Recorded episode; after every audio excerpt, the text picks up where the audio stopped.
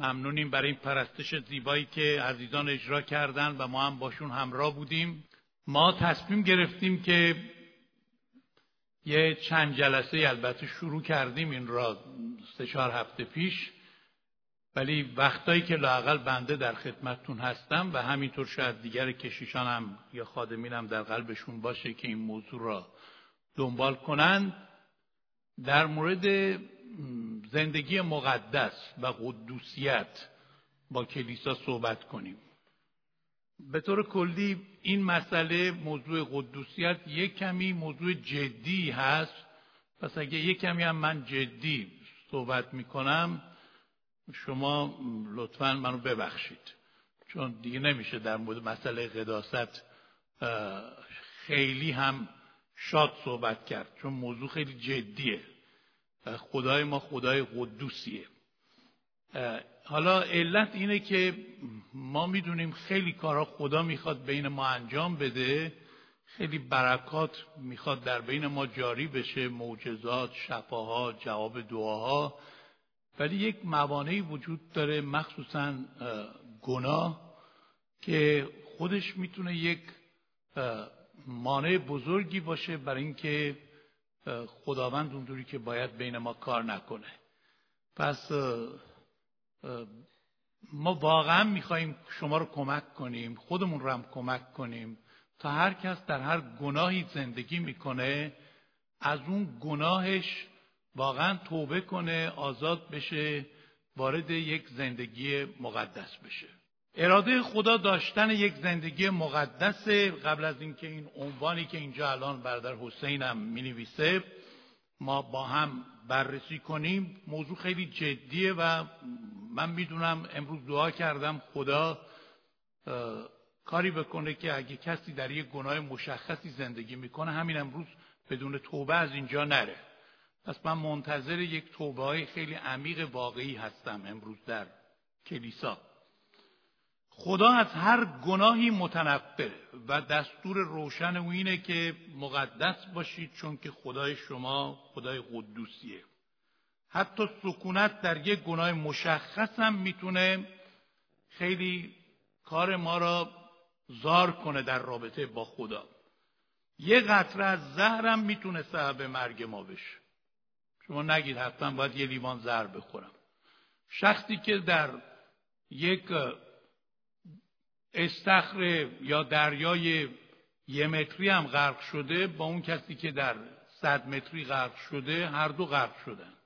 آب که از سر گذشت یه متر صد متر.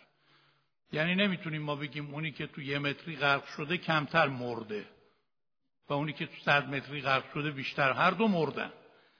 بنابراین یک قفلت و یک سهلنگاری کوچیک مثلا شما تو رانندگی چند لحظه خواب باشید. یا حواستون پرت بشه می‌تونه یک تصادفات وحشتناک را ایجاد کنه. شما اگه تلفن می‌خواهید بگیرید ده تا شماره داره یه دونش رو اشتباه بزنید یه دونه رو. ارتباط برقرار نمیشه. از اونجا میگه که شما شمارتون اشتباهه. حتی اگه نه تاش درست بکنید یه دونه شماره رو اشتباه بزنید همینطوریه. بنابراین شما هیچ وقت نگید حالا بابا این یک گناه مهم نیست. حالا همه یک گناه می‌کنن. ما هم حالا این گناه رو می‌کنیم. مست می‌کنیم یا دروغ میگیم. یا میریم دنبال بعضی از کارهایی که نباید بریم. یا اینکه غیبت می‌کنیم. حالا همه یه گناه دارن دیگه. مال ما همینه. نه من امروز می‌خوام اتفاقا به شما همین موضوع رو بگم که اینجا هست. یک گناه یک گناه. چه تاثیراتی و صدماتی به شما میزن اگه توش زندگی کنید. خود ارتکاب گناه اینقدر خطرناک نیست. وقتی انسان توبه می‌کنه ولی ماندن در یک گناه خیلی خطرناک زندگی در یک گناه سکونت در یک گناه می‌تونه خیلی خطرساز باشه. من نمونه رو اینجا نیوردم فقط عناوین رو ما میگیم. نمونه رو من در صحبت اشاره خواهم کرد. خب اولین نتیجه زندگی در یک گناه چیه؟ اولیش اینه که وجود یک گناه سبب تولید و زایش گناهان دیگر می شود کتاب یعقوب باب دو آیه ده میگه شما یک حکم را میشکنی از احکام خدا اینا مثل حلقای زنجیر به هم متصلن. انگار همه را شکسته یعنی اینا به هم متصلن وصلن. و همینطور در کتاب غزل غزلها باب دعای 15 میگه روباهان کوچیک را بگیرید شغالهای کوچیک رو تاکستانهای بزرگ را خراب می‌کنن. یا اول قرنتیان پنج شیش میگه اندک خمیر ای اندک خمیر مایه تمام خمیر را مخمر می‌سازه. من بارها این سوالو کردم. شما اگه تو یک باغ زندگی کنید که ده تا در داشته باشه و شب که می‌خواهید بخوابید هر نهتاشو ببندید یه دونه را باز بذارید. دوست که می‌خواد بیاد از همون یه دونه در باز وارد میشه. بقیه نهتا هم می‌تونه رو خودش باز کنه. پس کافیه شما یک روزنه ای باز کنید یک نقطه ضعفی بدید به شیطان و یا به خودتون از لحاظ گناه. در همون قسمت گناه وارد میشه و گناهان دیگر را تولید می‌کنه. حالا برای اینکه مثال بیارم در انجیل مثلا پتروس یه دروغ گفت گفت من مسیح رو نمی‌شناسم به خاطر ترسش به خاطر حفظ جونش. دفعه دوم که پرسیدن دروغ گنده تر گفت. چون دیگه می‌خواست اون دروغ اول رو حفظ کنه پس قسمم خورد که من نمی‌شناسم. خب یه گناه دیگه هم اضافه شد. دفعه سوم که پرسیدم به خودشم نفرین کرد که خدا منو اله و بله کنه اگه. من این شخص رو می‌شناسم یعنی عیسی رو. همینطور گناه داشت اضافه می‌شد. گناه گناهان دیگر را تولید می‌کنه. وقتی شما تو یک گناه زندگی می‌کنید این باعث میشه که افزایش پیدا کنه اون گناه. یا داوود یک بار یک بار در عمرش مرتکب وسوسه گناه زنا شد. یا لاقل یک مورد هست که نوشته شده. و خب گناه خیلی بدی بود کتاب مقدس همینطور که چیزهای خوب مردان خدا رو میگه اگه جایم سقوط کردن میگه. بعضی هم میگن سهیونیستا اسرائیلی ها این کتاب رو نوشتن. اگه اونا می‌خواستن بنویسن لاقل همه جایی که بد اونا رو گفته بود پاک می‌کردن. این کتاب اینقدر بد گفته از یهودیا که دیگه آدم میگه چطور یهودی عاشق توراتن این قدم بد گفته ازشون. ولی چیزای خوبم دربارشون گفت. جایی رو که خوب بودن گفته خوب جایی که کتاب مقدس اصلا پارتی بازی و طرفداری نداره. سیاه و سیاه میگه سفید و سفید. حالا صحبت این بود که داوود با همه چیزهای خوبی که داشت یک بار رفت پشت بام. زمان جنگم بود. همینطور علاف داشت را می‌رفت و بیکار. نگاه کرد به خونه همسایه پایین دید یک ببخشید زنی لخت داره همون می‌کنه زن زیبایی هم بود به اسم بدشبه وسوسه شد. از اون مقام پادشاهیش هم سوء استفاده کرد تحریک شد و این زن رو صدا کرد بیاد تو قصر رو و باش همبستر شد. و این زن شوهر داشت که یکی از فرمانده های جنگی او بود به نام اوریای هتی. و داوود که اینجا حماقت کرد فرمانده اصلیش رو صدا کرد گفت شوهر این زن رو بفرست خط مقدم جبهه جای خطرناک که کشته بشه که بتونه این زن را خودش تصاحب کنه. گناه زنای او باعث شد به فکر به اصطلاح اینکه بتونه آبروی خودش رو بیشتر حفظ کنه شرعی به اون زن برسه غیر مستقیم مرتکب جنایت و قتل شد. گناه گناه رو البته بعدا شما بخونید که داوود چقدر به خاطر همون یه دونه گناه تنبیه شد و خدا چقدر داوود رو و خانواده او را بدنام کرد و عدالتش رو پیاده کرد. یعنی داوود دیگه به غلط کردنهایی افتاد که دیگه تا عمر داشت فراموش نکرد این همه بلایی که به خاطر اون گناه در زندگیش به وجود اومد. بنابراین شما می‌دونید گناه گناهان رو تولید می‌کنه. همینطور یه نمونه دیگرش اینه که قائن اولین فرزند آدم و حوا نسبت به برادرش حابیل حسادت داشت. این حسادت وقتی موند تبدیل شد به کینه. کینه تبدیل شد به دشمنی و دشمنی منجر شد به قتل و اولین جنایت تاریخ صورت گرفت به خاطر اینکه غائن در حسادت باقی ماند و حسادت وقتی درش رشد کرد منجر به قتل شد. من نمونه ها رو سریع میگم چون امروز نمونه می‌خوام برای تایید صحبتم خدمتتون بگم که وجود یک گناه چقدر خطرناک. زندگی در گناه طمع و پول دوستی یهودا سبب شد که چی بشه یهودا؟ یهودای اسخریوتی یکی از این دوازده هواریون بود. اولا خزانه بود چشم می‌رفت از پولا. یعنی دزدی می‌کرد. از کیسه بر می داشت برای خودش. پولی که بودجه رسولان بود. برای اینکه طمع داشت. و بعد چون تو این طمع زندگی کرد آخرش در این وسوسه افتاد که حالا که فریسیان و کاتبان می‌خوان عیسی رو دستگیر کنن موفق نمیشن و نمی‌دونن چطوری او را مخفیانه دستگیر کنن. مسیح کجا میره تنهایی؟ رفت لوش داد سی پاره نقرم گرفت و نسبت به مسیح خیانت کرد. و آخر سرم کارش به خودکشی کشید. و از اون سی پاره نقرم استفاده نکرد. خب اینها به ما چی میگه؟ یهودا اگه فرصت داشت ولی از این فرصت استفاده نکرد برای توبه و تو اون گناه طمع باقی ماند. و این تمر ریشه دوانید و کلام خدا میگه تمر ریشه همه بدیاست و منجر به این کارها شد. پس می‌بینید وجود یک گناه مثل یه میکروب میمونه مثل یه عفونتی که رو به رشده مثل یه قده سرطانیه که اگه جلوش گرفته نشه به بقیه قسمت های زندگی این سلول سرایت می‌کنه و صدمه وارد می‌کنه.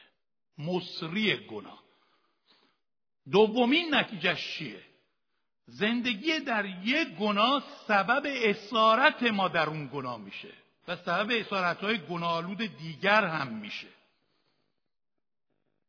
مسیح در یوحنا باب هشت آیه سی و چهار فرمود هر که گناه می‌کند غلام گناست هر که گناه می‌کند اسیر گناست وقتی شما توی گناه میمونید اسیرش میشید. گرفتاری بزرگتر برای خودتون روشن باعث میشید. یعنی اون شاخه تبدیل به یک درخت کلفت میشه. کار خودتون رو سختتر می‌کنید. رومیان 6 16 پولس میگه شما وقتی اطاعت می‌کنید از نفستون بنده نفستان میشید. اسیر نفستان میشید. گناه ابتدا با یک میل و هوس نفسانی و آلوده آغاز میشه. بعدا کم کم راه و رسم شیطانی به میان میاد. بعد از اون وسوسه به میان میاد. بعد عمل گناهالود عمل بد دیگر را ایجاد می‌کنه. سبب انتخابات و تصمیم گیری های بد و غلط میشه. و سپس اون انتخابات و تصمیمات سبب عادات و اسارت های ما میشه و بعد تبدیل به اخلاق بد ما میشه و اخلاق بد تبدیل به شخصیت ما میشه و شخصیت بد ما تبدیل به سرنوشت بد ما میشه. همینطور رشد می‌کنه رشد می‌کنه میره جلو و اسارت را بیشتر و بیشتر می‌کنه. از یک جای شروع میشه جاهای بزرگتر را میسوزونه. کلام خدا میگه آتش کمی جنگل عظیم را میسوزونه. من یادم میاد سالها پیش موقعی که من 16 سالم بود یعنی خیلی وقت قبل این من معاون برادرهای بودم تو کلیسا. در کلیسای ما یک جوانی بود خیلی پر از روح القدس بود و رهبر جوانان بود. برادرهای کم شبان اون کلیسا بود. ایشون یک بار اومد به برادرهای گفت من از یک گذشته خیلی ناپاکی اومدم تو مراکز فساد تهران بودم همیشه و با خیلی از خانوم ها من دوستم که زندگی گناهالود بدی دارن. من برای اونها بار دارم می‌خوام برم اونها رو بیارم کلیسا که اونها توبه کنن. به من اجازه بدید برای من دعا کنید من می‌خوام برم مرکز همین فساد. و اونها رو به اینجا بیارن برادر های گفت ببین برادر شما هنوز جوانی درست ایمان داری از روی خدا پر شدی ولی خودتو تو این وسوسه ها ننداز. گفت نه من الان دیگه هدفم این نیست که برم گناه کنم. هدفم اینه که اونها رو بیارم. چون دلم برای اونا میسوزه اونا نشناختن مسیر را خیلی غیرت دارم بار دارم. گفت این کار یک کار کلیسایی بهتر گروهی انجام بشه و خانواده ها بکنن این کار را و تو تنها این کار رو نکن. ایشون گوش نداد. به این نصیحت برادرهای گوش نداد و رفت. رفت گفت خدا منو هدایت کرد. از این هدایت های غلط بعضیا میشن و فکر می‌کنن از طرف خدا هدایت شدن. ایشون رفت. اولش یکم موفق هم شد. یکی دوتا از اون خانوما رو هم آورد کلیسا. ظاهرا اونا هم یه عشقی ریختند و ظاهرا توبه کردن ولی توبه واقعی نبود. دوباره ارتباط دوستی با این شخص برقرار شد و بعد کم کم در طول ماها. هیچ سقوطی یهو انجام نمیشه دیگه پله پله. دیدیم ایشون کم کم این درخشش رو از دست داد و اون که می‌خواست بره اونا رو سید کنه خودش سید شد. و افتاد. دوباره افتاد این دفعه بد جوری افتاد. و طوری که الانم که من دارم با شما صحبت می‌کنم بعد از این همه سالهای طولانی ایشون وضعش درست نشد. نه فقط در اون فسادها افتاد تو اعتیاد افتاد تو قمار و مشروب افتاد تو کارهای زشت دیگه افتاد تو کار قاچاق افتاد و خیلی این جوان درخشان وضعش بد و خراب شد. اسارت بعد هر وقت می‌خواستیم بریم کمکش کنیم می‌گفت نمی‌تونم من گیر افتادم اسیر شدم هر کاری می‌کنم نمی‌تونم. در کلام خدا می‌بینیم قهرمانان بزرگ در نتیجه اسارت گناهالود افتادن. مثلا شمشون قهرمان به علت گناه شهوت جسم چیکار کرد؟ اول راز دلش اومد به دلیله گفت که عاشقش شده بود. قدرتش رو از دست داد اسیر دشمنانش شد چشمانش رو کندن و چه مصیبت های زیادی بر او وارد کردن. به خاطر اینکه شمشون با وجود اینکه مسح خدا و قدرت خدا را داشت ولی تو اون گناه شهوت نفس باقی ماند. و چقدر ضربه خورد از همونجا یه گناه بود. یه گناه. شاول برعکس شمشون فساد اخلاقی نداشت. شاول اتفاقا از لحاظ فساد اخلاقی و خانوادگی شخص نجیبی بود. ولی یک مشکل داشت. و اون مشکل سرکشی و نایتاعتی بود. شابول آدم تکروی بود. و همون یه مشکل کار داد دستش چون خدا را اطاعت نمی‌کرد. اون نگاه می‌کرد ببینه چه چیزی موافق میل خودش رو همون انجام بده. مثلا خدا می‌گفت این قربانی ها رو من نمی‌خوام شابول می‌رفت همون قربانی ها رو میآورد. می‌گفت حالا چه اشکالی داره؟ من می‌خوام برای خدا این قربانی ها بذارم. سموئیل گفت بابا اطاعت از قربانی ها افسرتره تو چرا مرد سرکش و کل شقی هستی؟ چرا گوش نمیدی؟ چرا موافق راه خودت جلو میری؟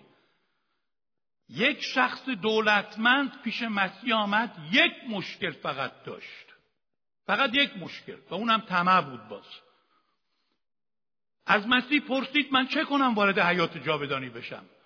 مسیح گفت احکام را می‌دونی؟ مسیح احکامی را نام برد که این شخص انجام می‌داد.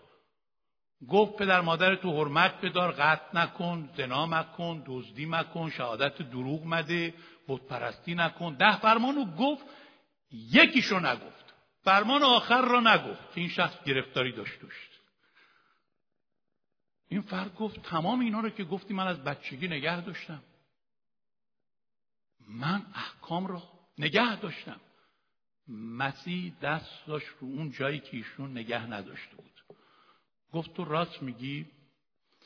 برو تمام اموال تو بفروش بده به فقرا بعد بیا دنبال من. اون وقت وارد ملکوت آسمان میشه مسیح به همه ثروتمندان نمی‌گفت برید اموالتون رو بفروشید بدید به فقرا. همش رو بدید به فقرا. زکا گفت نصفشو میدم گفت تو نجات یافتی. ولی چرا به این شخص اینو گفت؟ چون گرفتار طمع بود. بهش گفت تو رو یک چیز ناقص است. و اون نتونست از اون اسارت بیاد بیرون چون اسیر اموالش بود. با وجود اینکه شخص مذهبی بود همون یه دونه نقطه ضعف او را از ملکوت خدا و پیروی مسیح محروم کرد. پس دقت می‌کنید ما هر چقدر بیشتر در گناه باقی بمونیم کار خودمون رو سختتر کردیم و بیشتر اسیر شدیم و گرفتاری بیشتری برای خودمون به وجود آوردیم.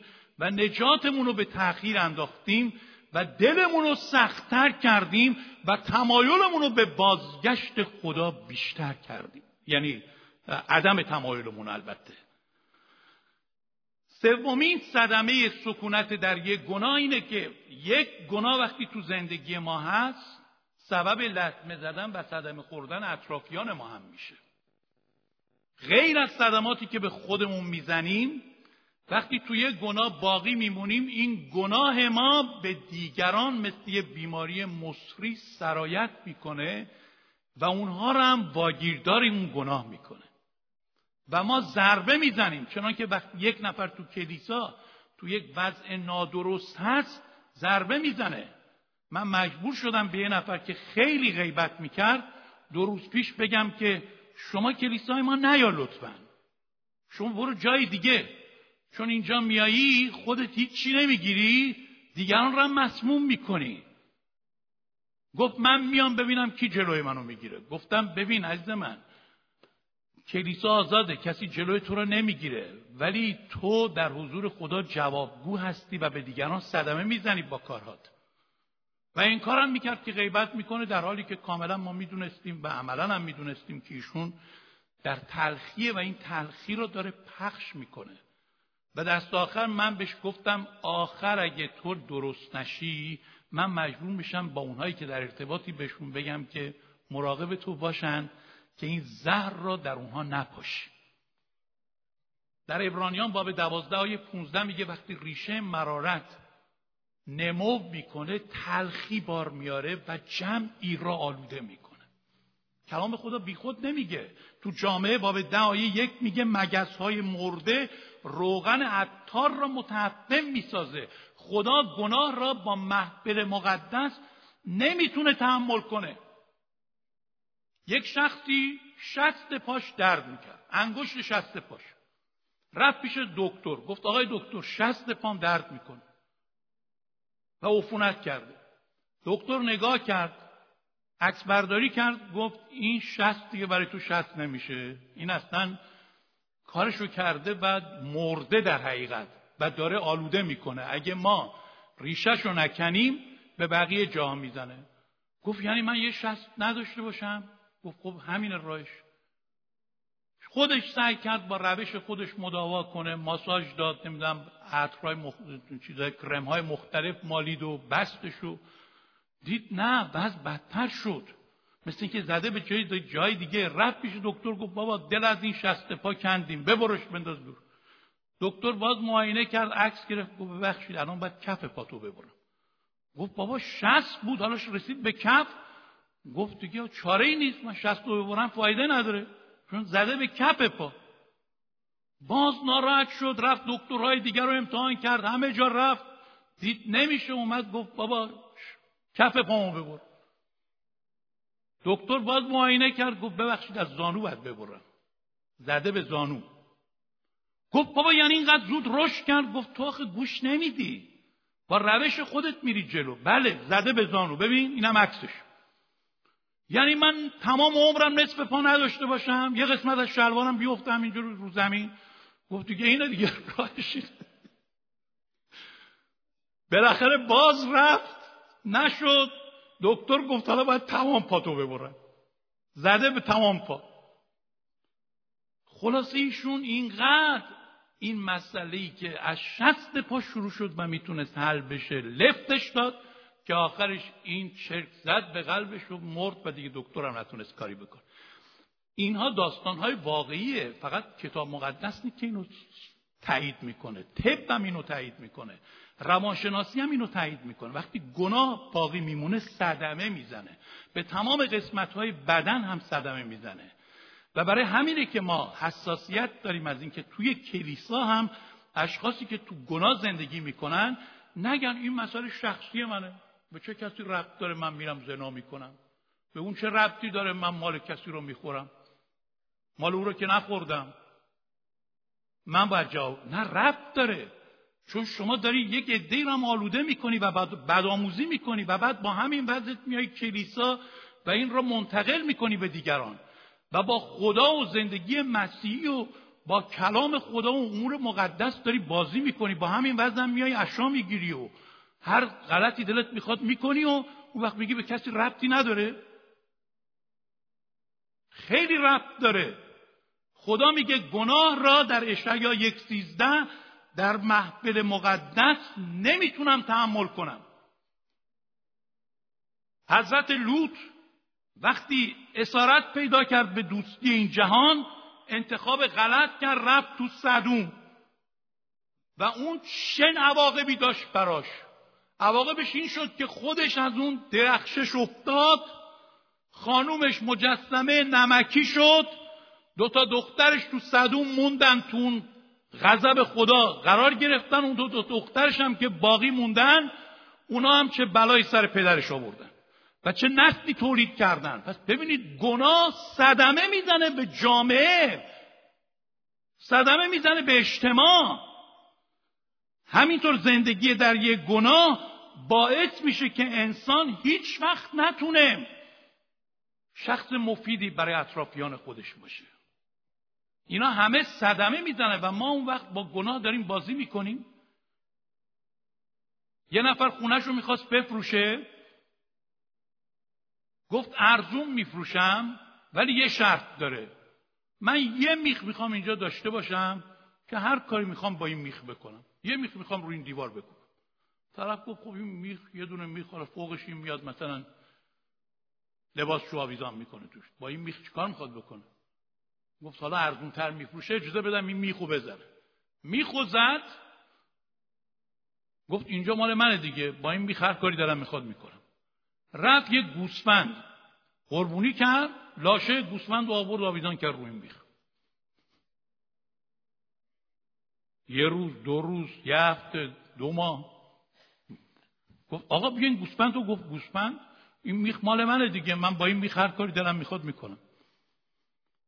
و چنان عفونتی گرفت که اون آقا خیلی با قیمت خیلی ارزونتر از اونی که خریده بود مجبور شد دوباره پس بفروشه به این آقا.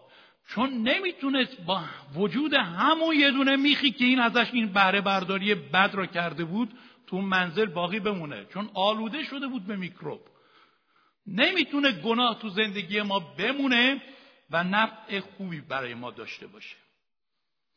و بالاخره چهارمین صدمه ای که گناه می‌زنه زندگی در یک گناه سبب محرومیت ما از پیروی عیسی مسیح و ورود ما به ملکوت خدا میشه.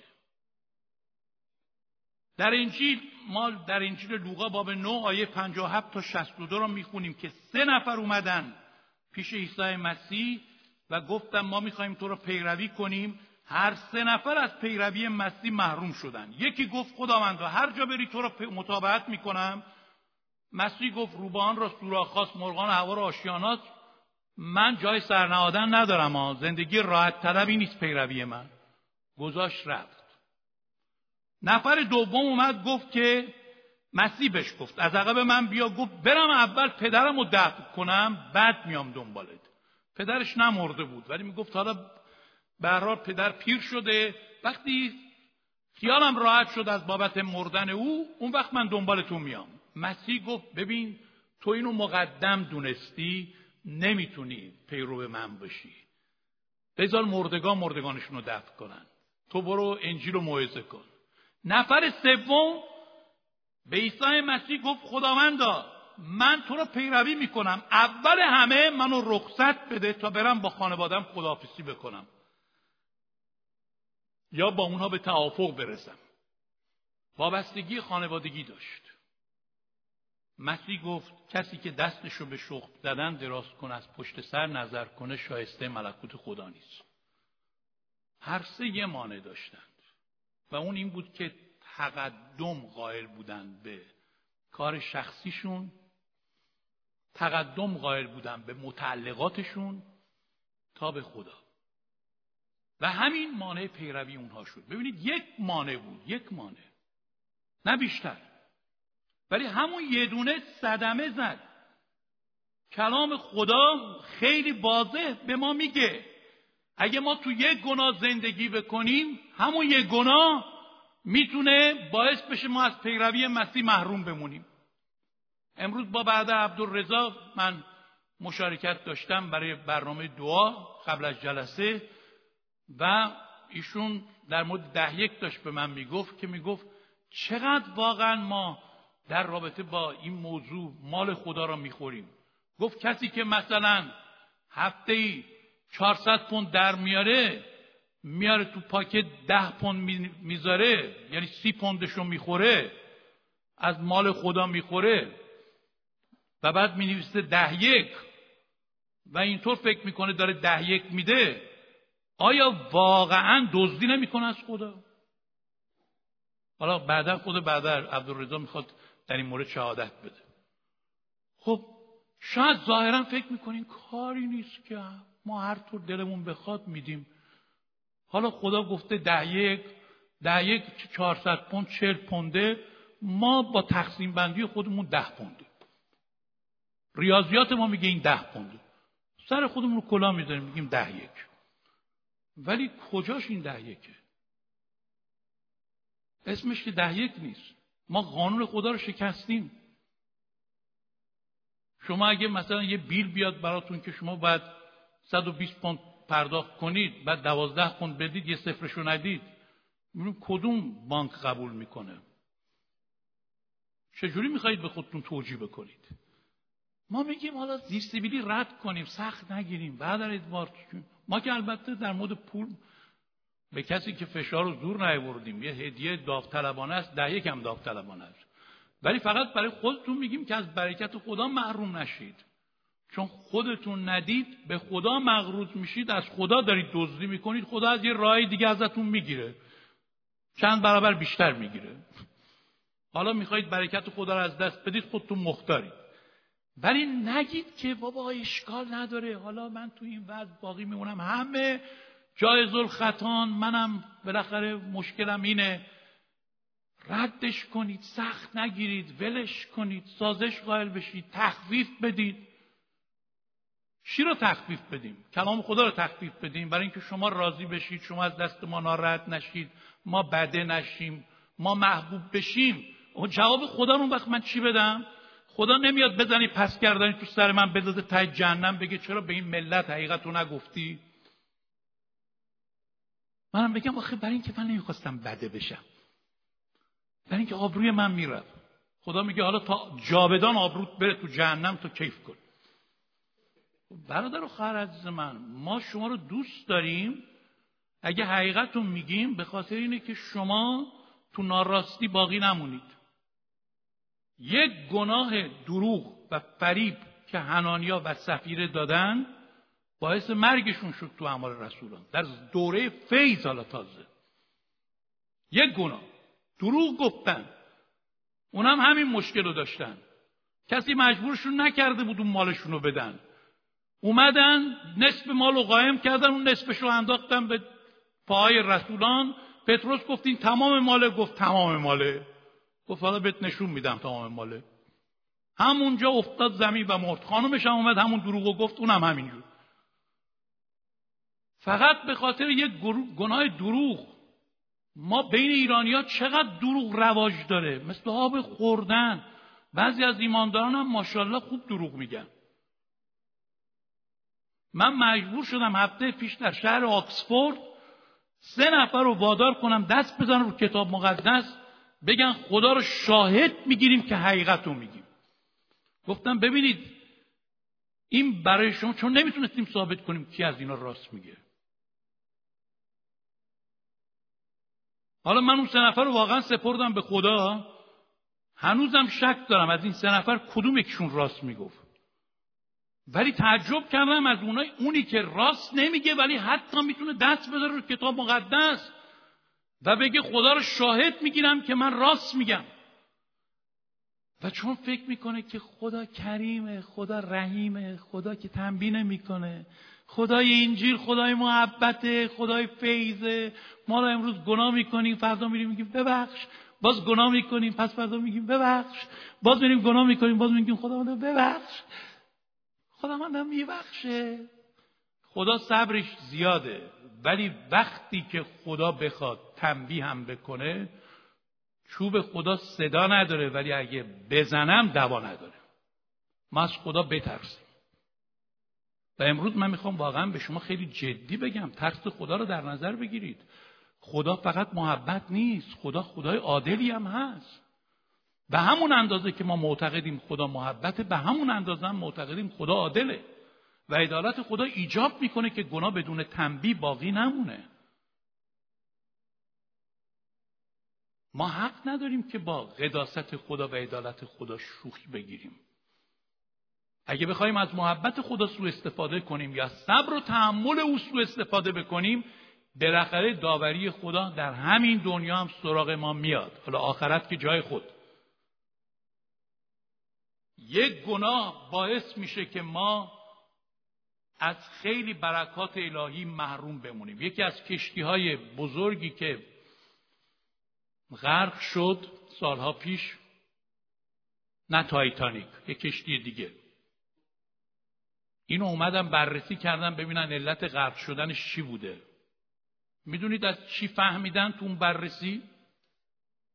کسی که کشتی را داشت تمیز می‌کرد نگاه کرده بود دیده بود که تو اون قطنما یه کمی آشغال رفت. بعد خواست آشغالش رو در بیاره. یه حماقتی کرد با نوک چاقو خواست اون آشغال ها و گردایی که تو قطنما بود گوشه ها گیر کرده بود در بیاره.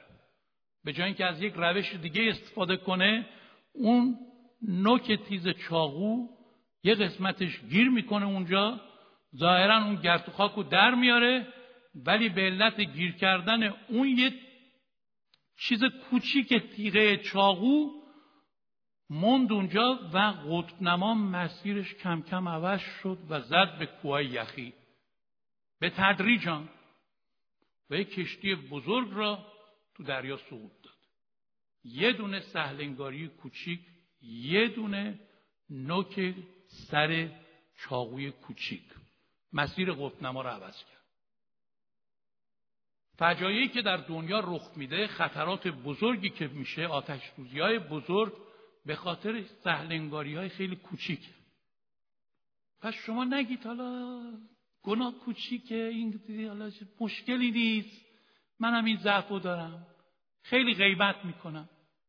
شما برای هر حرف باطلی که می‌زنید کلام خدا میگه باید به خدا جواب بدید. هر حرف باطل. مکاشفه باب 21 میگه در ملکوت آسمان هیچ شخصی که دروغ میگه وارد نخواهد شد.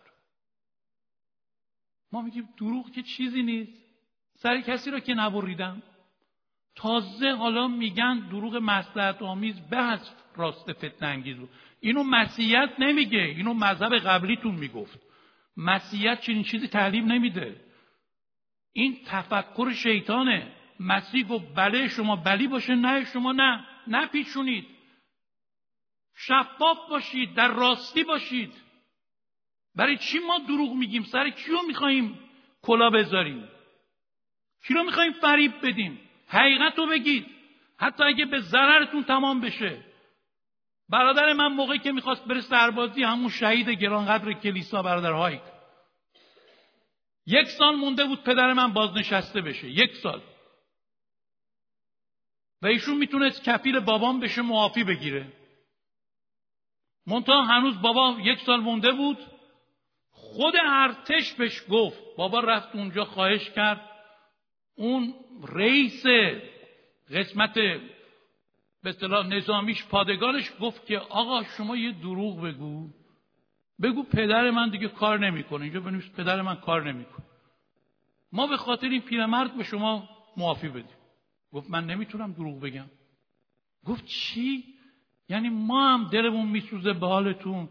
دلمون به حال این پدر پیرتون بابای من پیر بود اون موقع. و یه کمی هم پاش مشکل داشت. نمی‌خوایم شما برید سربازی. ما به شما این تخفیف رو میدیم. شما میگید نمی‌تونم. گفت بله من نمی‌تونم دروغ بگم آقا جون. گفت از زندگی محروم میشی عقب افتاده ای مخت کار نمی‌کنه. گفت هر چی می‌خوای بگو به من ولی من نمی‌تونم دروغ بگم. بابام گفت هایک! خواهش می‌کنم به خاطر ریش سفید من. بیا یه دونه دروغو بگو. گفت بابا منو بکشیم. نمی‌تونم دروغ بگم. من از این گناهان توبه کردم. و ایستاد و نگفت و یک سال و نیم رفت سربازی خدا او رو اونجا برکت داد. کلیسایی رو به وجود آورد که در گنبد کاووس بعدا خودش رفت شبانه همون کلیسای اون مناطق شد. شمال ایران. و خداوند زندگیش رو برکت داد. و این برادرهایی که که اون موقع یک شخص معمولی بود شد اسقف کلیساهای جماعت ربانی ایران و یک شخص سرشناس که الان هر جای دنیا بنده میرم به خاطر برادرهایی که کلی به من احترام می‌ذارم این برادر ایشون هستی؟ به سالار شهیدان ما شد. ایستاد رو حقیقت ایستاد. برای اینکه برادر دیباج رو از زندان بیاره بیرون یه سازش نکرد با گناه. خب ما راحت سازش می‌کنیم عزیزان. ما از این الگوهای گرانقدری که در اطراف ما هستن بهره بگیریم. بعد نتیجه که من می‌گیرم در پایان صحبتم اینه که عزیزان با گناه بازی نکنیم. از هر گناه که از ایران هستیم توبه و بازگشت واقعی بکنیم. تخفیف ندیم. خدا میگه ببین از کجا افتادی در مکاشفه. از همونجا توبه کن. از خطای مخفی توبه کن. اگه چیزی هست ناراستی هست نادرستی هست فکر ناپاکی هست بعضیا خیلی راحت مالیات نمیدن مال دولت رو می‌خورن. به خودشون اینطوری میقبولانن. حتی بعضی می‌خوان دولت قبلا مثلا زمان خیلی وقت قبل پول نفت ما رو خورده حالا حق ماست که مال ایشونو بخوریم به شما چه ربط داره حالا؟ یا اینکه ما چرا بدیم پولمون اونا بخورن؟ عزیزم شما کلام خدا میگه مالیات ندی دزدی کردی. مال خدا رو به خدا بده مال قیصر رو به قیصر. این کارهایی که ما یاد میدیم تازه بعضی هم هستن یاد میدن. خودشون می‌کنم بقیه هم میگم بیا بهت یاد بدم چطور می‌تونی از تکس در بری. خب اینا اون وقت مسیح هم هستن. اینطور مسیحیان رو ما نمی‌خوایم ما نمی‌خوایم ما بهتر چهار تا آدم داشته باشیم کلیسا آدمای درستی باشن تا 400 تا آدم آدمای نادرست. ببخشید من ابتدا گفتم جدی می‌خوام صحبت کنم. و هنوز این صحبت های ادامه داره. کلیسا باید مقدس باشه. همون اول صحبت من این آیه را نگفتم الان میگم. افسوسیان پنج آیه 25 بود اولیش چی بود؟ برادر فکر می‌کنم آیه 27 بود. آیه 27 صحبت ما بر این آیه بود که پولس رسول میگه کلیسای مجید عیسی مسیح هیچ لکه و شین و چروک نداشته باشه. عروس مسیح لباسش سفید باشه. این دعوت ماست. این اراده خداست برای ما. زندگی مقدس. پس یه دونه گناه رو هم جدی بگی. نگید حالا یه دونه است برادر بار ده تا که نیست. من قبلا این سوال کردم بازم می‌کنم. دو نفر که ازدواج بکنم با هم یکشون بگه که ببخشید. همسر عزیزم غیر از تو یه نفر دیگه هم باشه دیگه. یه نفر نگفتیم چهار نفر. یه نفر. کدوم مرد با غیرتیه؟ یا زن باناموسیه که اینو بپذیره؟ یا من کاملا مال تو هم یا نیستم؟ یه نفر دیگه هم باشه؟ مسیح گفت شما نمی‌تونید خدا و من رو با هم خدمت کنید. هیچ کس نمی‌تونه دوتا آقا رو خدمت کنه. یا کاملا مال خدا باشیم یا ولش کنیم دیگه. بین این دوتا نلنگیم لطفا. توبه باید توبه واقعی باشه. ما توبه قسطی هم نداریم ضمنا. بعضیا با اقساط توبه می‌کنن. هی یواش یواش خورد خورد. یا جدی توبه کنید یا هیچ وقت توبه نکنید. این دعوتیه که خدا از ما به عمل آورده؟ امثال 28 13 هر که گناه خودش رو بپوشانه موفق نمیشه. هر که گناه خود را اعتراف کنه و ترک کنه رحمت خدا را خواهد یافت. آمین. دعا کنیم.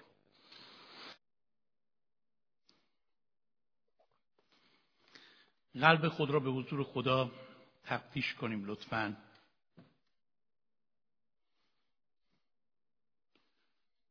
هر کدوم از ما.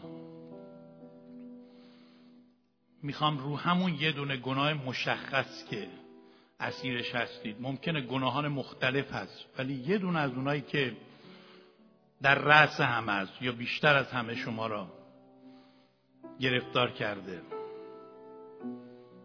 یا ریشه است. بعضی گناهان گناهان ریشه ای هم.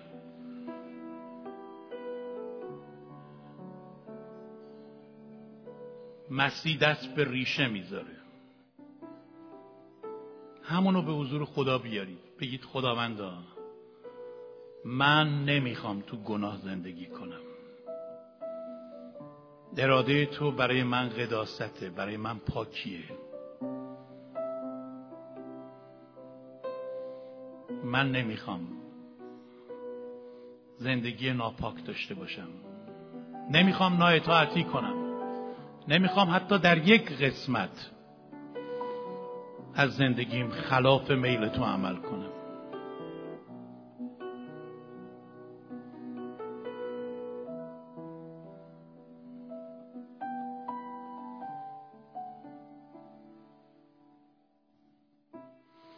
من برکت تو را می‌خوام. لعنت گناه را نمی‌خوام. من تایید تو را می‌خوام. تایید مردم رو نمی‌خوام. من جلب رضامندی تو را می‌خوام. مهم نیست دیگران منو تایید نکنن یا از من راضی نباشن. خداوندا بر من رحم کن. خداوندا من می‌خوام واقعا زندگی مقدس داشته باشم.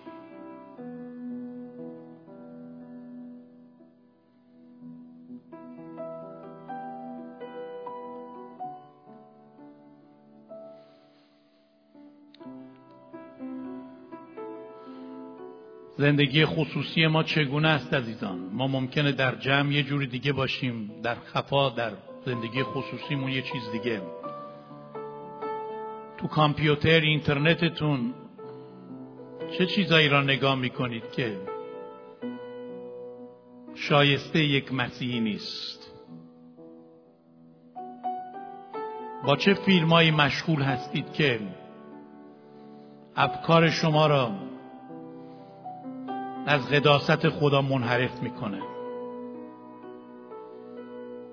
اونجا هیچ کس نیست موقعی که شما مشغول این کارا هستید. ولی روح خدا در درونتون چی میگه بهتون؟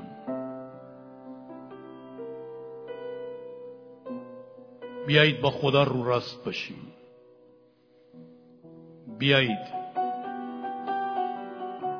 امروز هر گناهی که خدا به ما نشون میده که شایسته یک فرزند خدا نیست و در ما. اون گناه ساکنه یا ما توش زندگی می‌کنیم ازش توبه واقعی بکنیم. و بگیم خداوند من واقعا می‌خوام از تمام این آتو آشغال هایی که شایسته یک فرزند تو نیست بیرون بیام. حتی یک گناه حتی یک گناه. نمی‌خوام توش زندگی کنم. ممکنه گاهی ندانسته و نخواسته یا تصادفا یا برخلاف میلم مرتکب خطایی بشم. ولی نمی‌خوام آگاهانه و دانسته و عمدن یا از روی برنامه توی گناه زندگی کنم و اسیر آن بشم. من اسارت گناه را نمیپذیرم. من سکونت گناه را در زندگیم نمیپذیرم. من قدوسیت تو را میپذیرم. ای خداوند تو گفتی مقدس باشید چون من خدای شما قدوسم.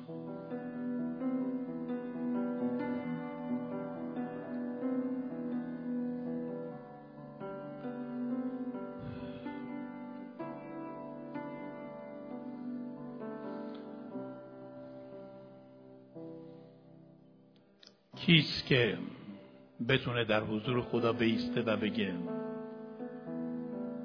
من در زندگیم یه گناهی وجود نداره که اسیرش شده باشم. ولی موضوع اینه که کیست که می‌خواد از اون آزاد بشه. و واقعا تقدیس خدا را تو زندگیش بپذیره. آزادی و شفای الهی را بپذیره.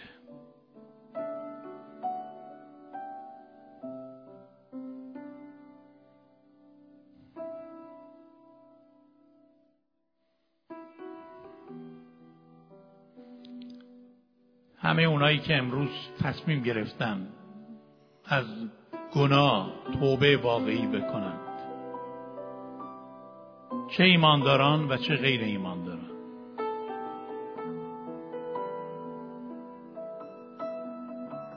بیان جلو دعا کنیم. بیان جلو با هم دعا کنیم.